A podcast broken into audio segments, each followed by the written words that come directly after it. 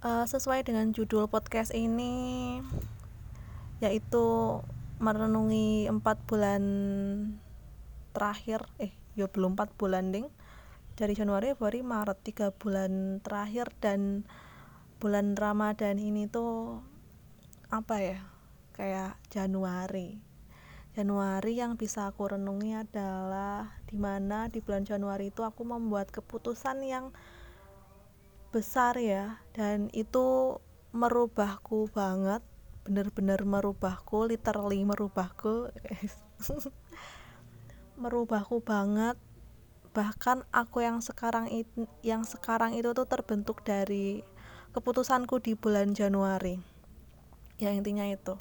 Bulan Januari aku memutuskan buat ke Solo dan menenangkan diri di sana sambil mencari ilmu, sambil berjejaring dan seneng ya, seneng seneng banget. Nah di bulan Februari itu di bulan Februari semua berjalan semestinya.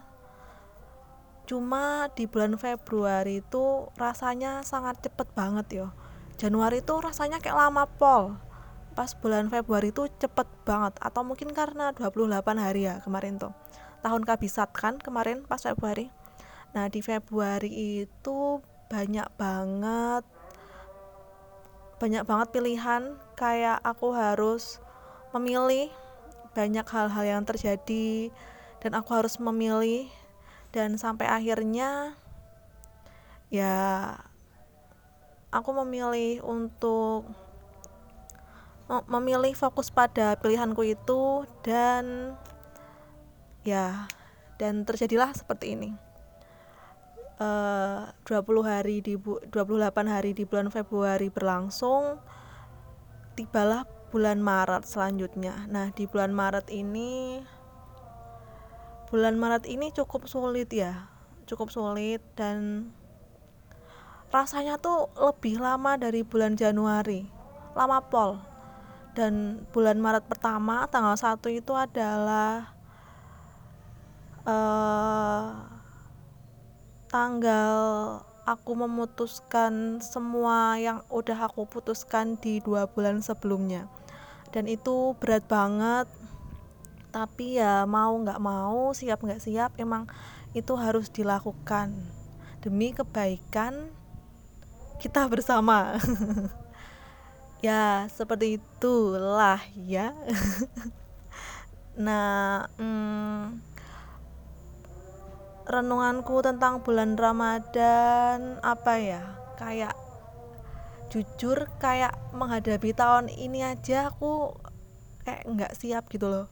Aku udah ceritakan di episode sebelumnya dan ya mungkin memang menghadapi bulan Ramadan ini sama sama kayak sama kayak yang aku rasain ketika akan menghadapi tahun ini sama-sama nggak siap. Sama-sama nggak siap bener-bener kayak ya udahlah gitu loh. Terus aku mikir kayak apakah dewasa yang sebenarnya kehidupan yang sebenarnya itu adalah uh, berani beradaptasi berani dalam ada uh, berani beradaptasi dalam artian kayak uh, beradaptasi dengan hal-hal yang memang seharusnya terjadi tapi yang hal-hal yang emang bakal terjadi gitu loh. Dan bertentangan dengan apa yang kita rencanakan apa yang kita pikirkan ya semua sih. Karena kalau di pikiranku tuh kalau beradaptasi pasti identik sama beradaptasi dengan lingkungan. Nah ini beda nih. Ini beradaptasi dengan kenyataan ya. Beradaptasi dengan kenyataan.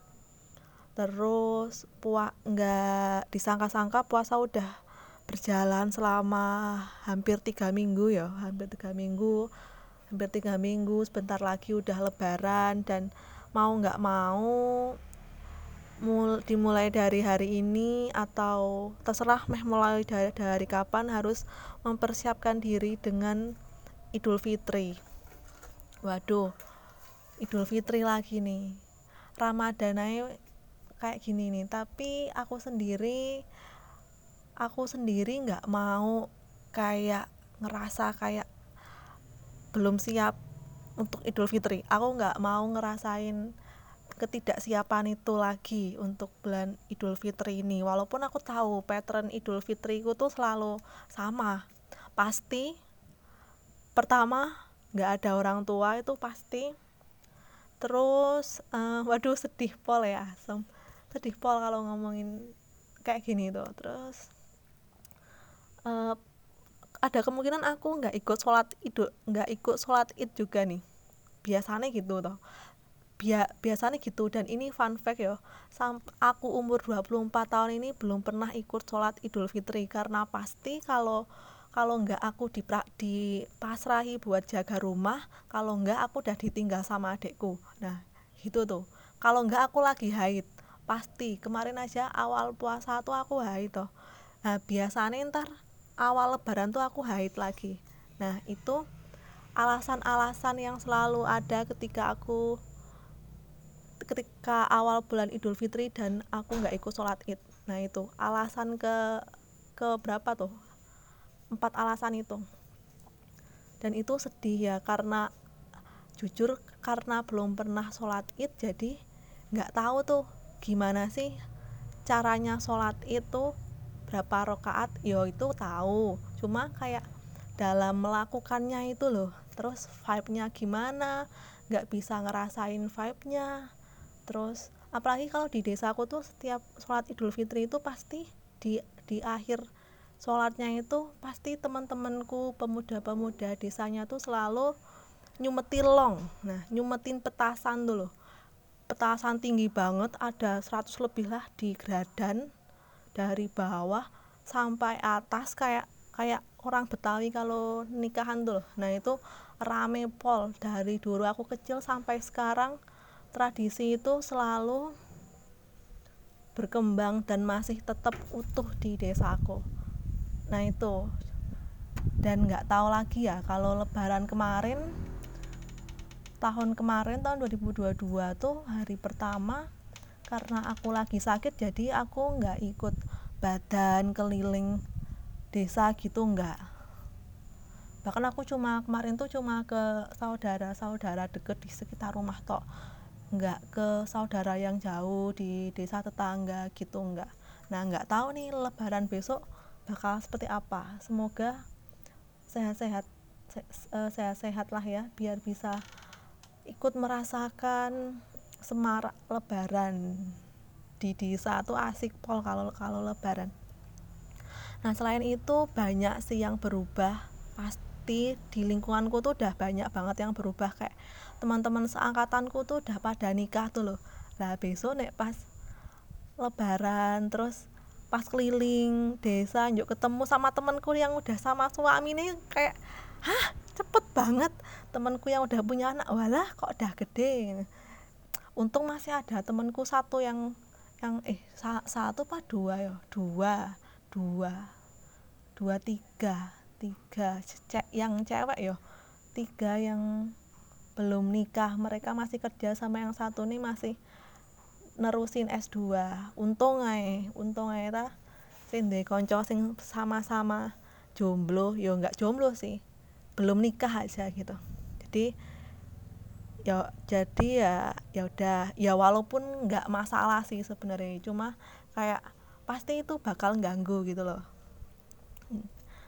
Nah apalagi ya mungkin sama ini ya lebaran tuh selalu identik dengan pertanyaan dari keluarga besar kayak udah kerja belum? Udah lulus belum? Di pacare neta kayak tapi kayaknya itu nggak bakal terjadi di, di keluarga aku deh karena keluarga aku udah tahu aku kayak apa gitu. Dan nggak masalah juga cuma nggak tahu ya kalau uh, saudara jauh yang lain. Kayaknya mereka tetap menganggap aku sebagai anak kecil sih jadi yo gak masalah. Randai pacar pun rapopo cuma yang gak aku suka itu walaupun saudara-saudaraku nganggap aku anak kecil tapi mereka tuh nggak ngasih aku duit tuh loh nggak ngasih THR malah malah anak-anak itu ponak-ponakan itu mintane ke aku. Lah aku be belum punya belum punya apa pasangan gitu. Belum belum menikah juga kok wis dijalui duit gitu. Yo sebenarnya nah, nah ini nih ini nih nih aku pengen banget menerapkan budaya Chinese di keluargaku. Jadi budayanya bukan THR ta, ta, uh, tapi ampau dengan segala kerumitannya ya. Kayak yang belum menikah tetap dapat duit. Gitu loh. Jadi aku tuh tetap dapat duit gitu. Yo ngasih nggak yo ngasih nggak apa-apa tapi ma, uh, mamaku aja lah. Eh, walaupun mamaku emang sering ngasih sih sama ini sih ponaanku yang yang di Jogja tuh sering banget ngasih. Terus aku kayak kayak kayak ngelu, uh, ngelunjang tuh loh loh kok gor semene skincareku kurang gitu skincareku regane ora semene nah, terus diketawain sama ibu-ibu nih asik sih asik pas kumpul keluarga gitu asik. Nggak tahu bisa aku ditanyain apa yo?